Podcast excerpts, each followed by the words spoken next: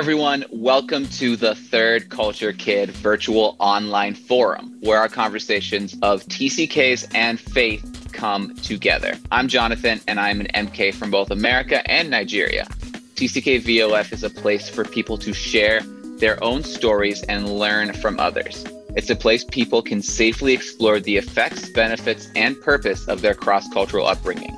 We also want to challenge TCKs and cross cultural kids to think deeper about how the cross cultural component of their lives is tied to their faith. This podcast is brought to you by Cru, a caring community passionate about connecting people to Jesus Christ. Another group of people who are not generally thought of as quote unquote TCKs are international and interracial adoptees. But similar to multi ethnic kids, those who grew up as adoptees live in this weird blending of cultures. Sometimes, like in the case of my adoptive siblings, they know their ethnic culture well and then have to blend their new family culture into their lives. Other times, all they know is their family culture and they have to learn their ethnic culture as they grow up. Today's panel will talk about what it's like being international and interracial adoptees. So, first off, give us your name and where you're from and then where you were adopted from. Whoever wants to go first. I don't really have an order. Start us out. My name is John C. I am from Illinois. I was adopted, spent the first nine years of my life in foster care, but I was adopted from Southside Chicago and I was raised by a loving, godly white family on a pig farm in the middle of Illinois near Champaign Urbana. Nice. Thanks, John. I'll go next. So, my name is McKenna Tay. I was adopted from China when I was 10 months old. And so I'm Chinese. My family is white, and I moved to Colorado when I was 10 months and then grew up there for the first 15 years of my life, and then moved to Texas as a transition, and then finally have moved up to Seattle, Washington, and which is where I'm currently located. So, my name is Chandran Higgins. I was born in India and I was adopted at the age of two. Uh, I grew up in the Midwest, Ohio, Central Ohio, I grew up there most of my life, went to college in Indiana, and then moved back to Ohio.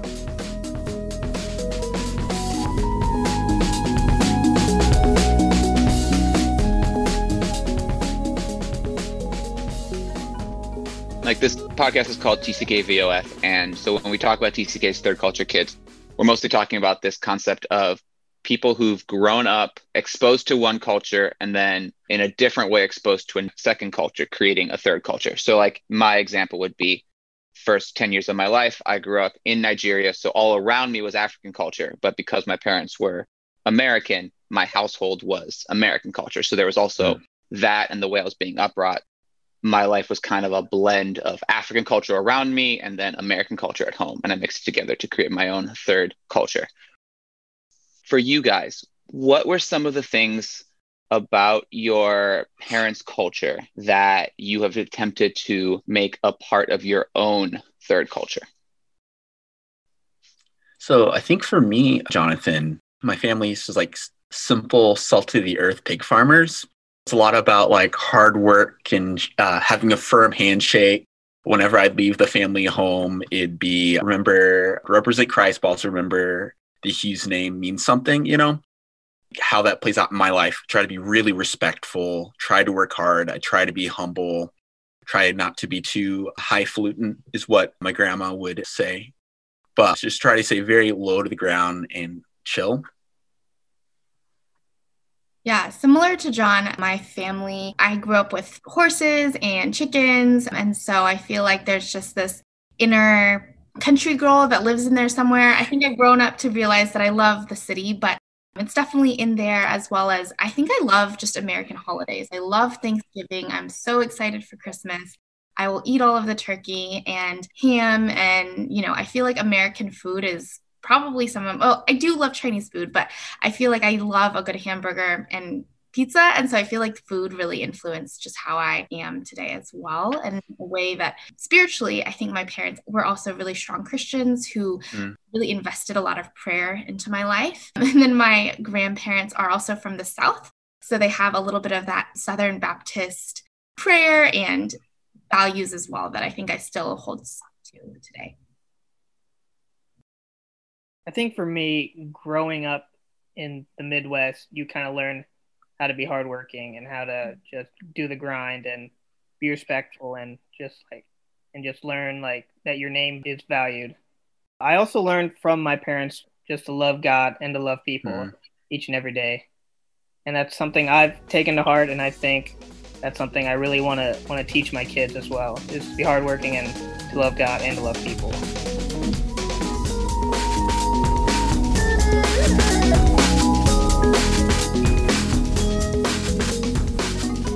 Okay, so the flip side of it, as you guys said in the intros, all of you guys were kind of adopted at a bit of a younger age. I know, John C., you were a little bit older than the other two.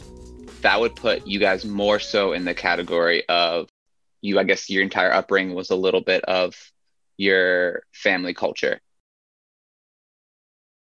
This is kind of going to be a two part question.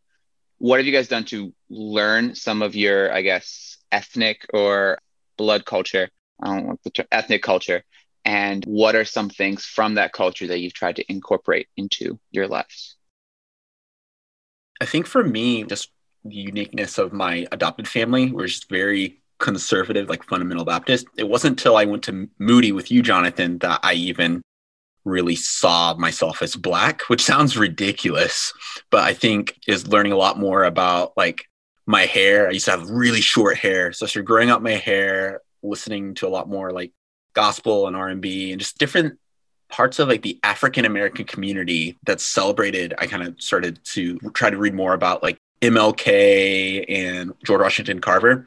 I also would say that one thing I've really enjoyed when it comes to getting to know my blood family a little bit more is how much it seems like minorities really value family, whether it's aunts and uncles, grandparents. It's just everyone kind of lives together. So I hope to adopt that where my adoptive family who are loving people is just more like traditional kind of white uh, fact of like grandparents we love them but they will go to the nursing home because it's kind of what happens. And fact of we like our cousins but we'll see them once a year if they show up at the holidays but you know.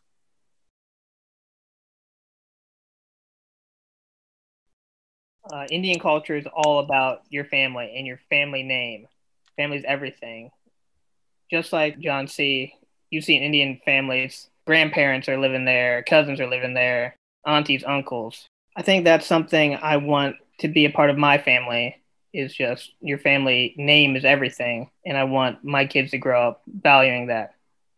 Also, having the ability to work with Indians the last couple of years, I have learned that they're probably the most hardworking people I've met. And I've that's like been really encouraging to me and that's something i've really valued. And just learning like different holidays they take is like what does this mean? Or what god is this? Or like just something like they don't even like take to heart but i think it's very valuable. Mm.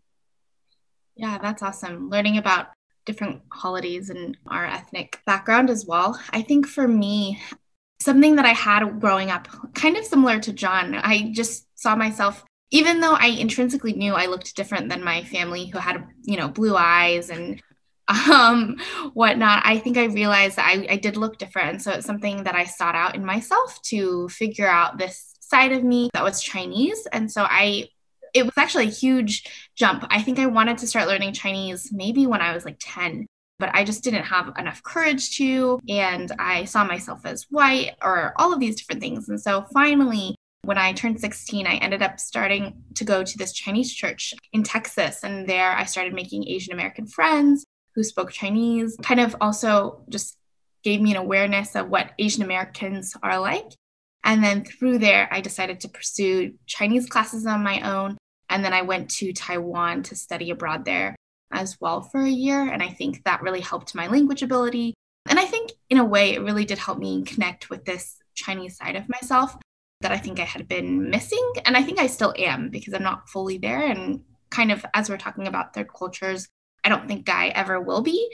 But my husband is actually Chinese Malay. And so his family immigrated from Malaysia to America. And then when we went back, we had a second wedding. And then that got to be very traditional Chinese. And so I think in that way, I've also tried to adopt different, I guess, customs from my heritage culture as well.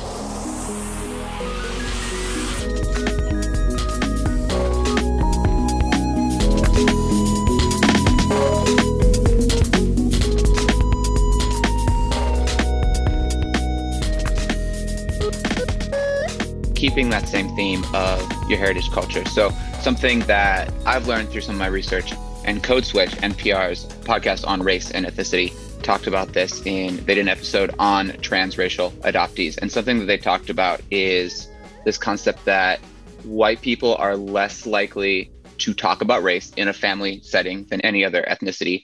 And that really comes into play when you have transracial adoptees and things like that. And they had a lot of interviews talking to lots of people, and it was kind of across the gambit of whether or not their white families focused on their ethnic identity or what that looked like or things like that. So, since all of you guys were adopted by white families, what did that look like for you guys? Did your family do anything to try and incorporate or teach about your ethnic identity? If so, what? If they didn't, what do you think they could have done or what would you like to have done? That kind of thing.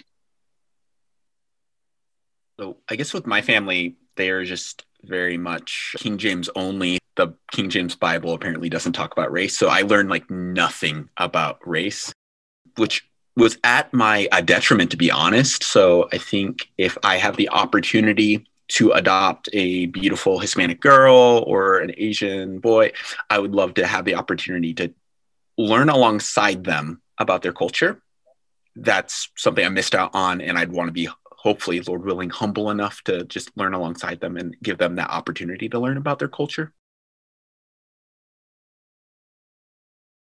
I would say for me, my ethnic culture was known, but it wasn't emphasized. Mm. I I think my parents didn't really cultivate it as much as I wanted them to. I was exposed to Indian people. Like I said, my parents had Indian friends. I grew up with playing soccer with Indians but I never really like was aware of my ethnic culture or what it meant to be Indian growing up. So that's something I want to teach my kids is be aware and be proud of what your ethnic background is. Mm. Yeah, I feel like my parents they did a job of it was just known that I was Asian and I think in some ways they tried to encourage me or celebrate it just by maybe being like, oh, hey, you know, you can dress up like traditional Chinese clothing or whatever. However, I feel like I do have extended family that just definitely were like, oh, you're a part of our family. And I think in this kind of day and age, tried to blanket it with color blindness and yeah. yeah. okay because they wanted to express that they loved me and i realized that they loved me a lot but then it was just was you know buried instead of talked mm. about so i think that was very much a lot of my experience that things weren't addressed or things weren't, i had questions but i don't know if i wanted to ask them because i knew it would be combated with this oh but we love you so much mm. um, which is nice but i think there was deeper things underlying that's interesting it's interesting for me also to hear that perspective being i guess on the other side of uh, transracial adoption a little bit. And I know like my parents were a little different in that having spent time overseas and things like that, they mm. kind of had, I guess, a different appreciation than most traditional white families. And I know like our house just kind of became semi Ethiopian as soon as my siblings came in. At one point, complained to my parents that we had Ethiopian food more than we had Nigerian food. But at the same time, there was, it was also interesting watching my extended family kind of adjust to that as well and it's just interesting with how my siblings and even my my wife who was adopted by her stepmom just watching the way her family's kind of tiptoed around that whole you're in the family but you're not in the family yeah.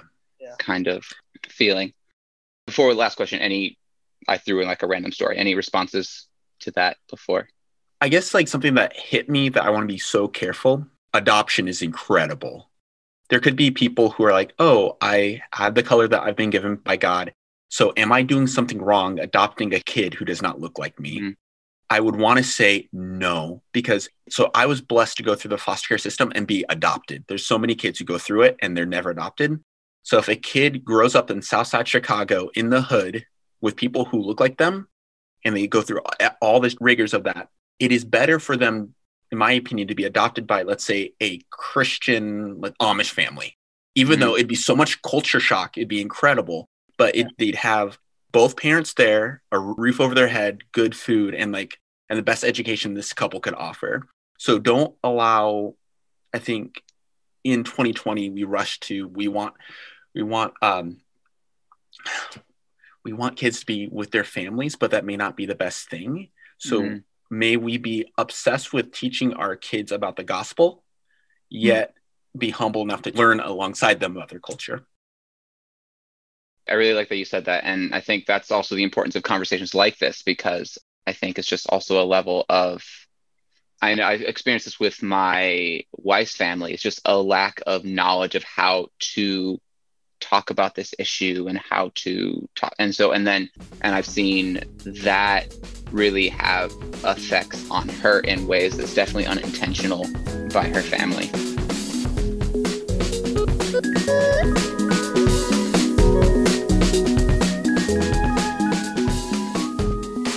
Final question for you guys.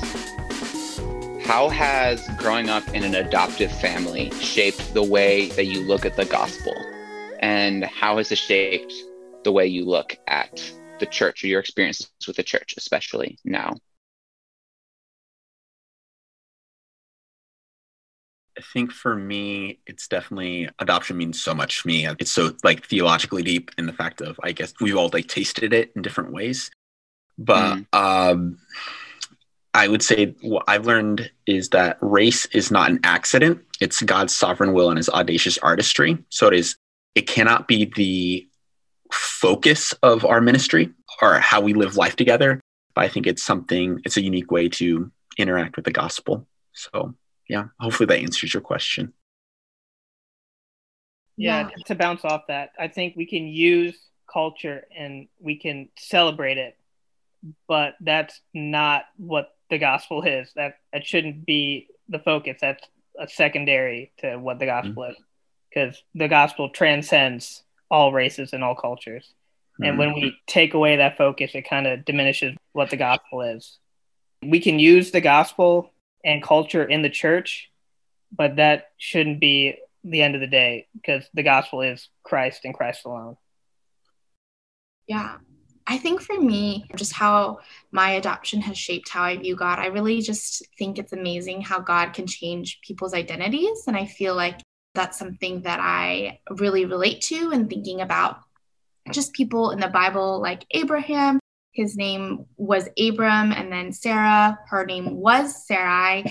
Um, but then the Lord just really shifted their name and with that, their identity. Um, and so I think that the Lord has given me just a new identity. And I think that when I was growing up, something that I really valued was just that verse that, that talks about the Lord wants to prosper you and you have a hope in mm. future. And I think that when I look back on, you know, I lived the first months of my life in an orphanage that didn't have a hope or a future, but the ways that the Lord provided, I think that I see and relate to God a lot through practical provision is how I've really felt his peace and his spirit when he comes through in, in those ways.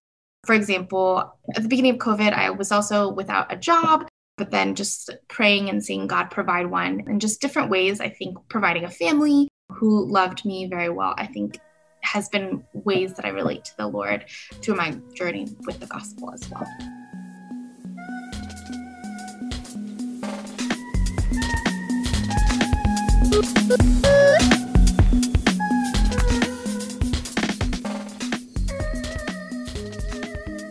one thing for me, just kind of in this idea as well, for you guys to react to as well.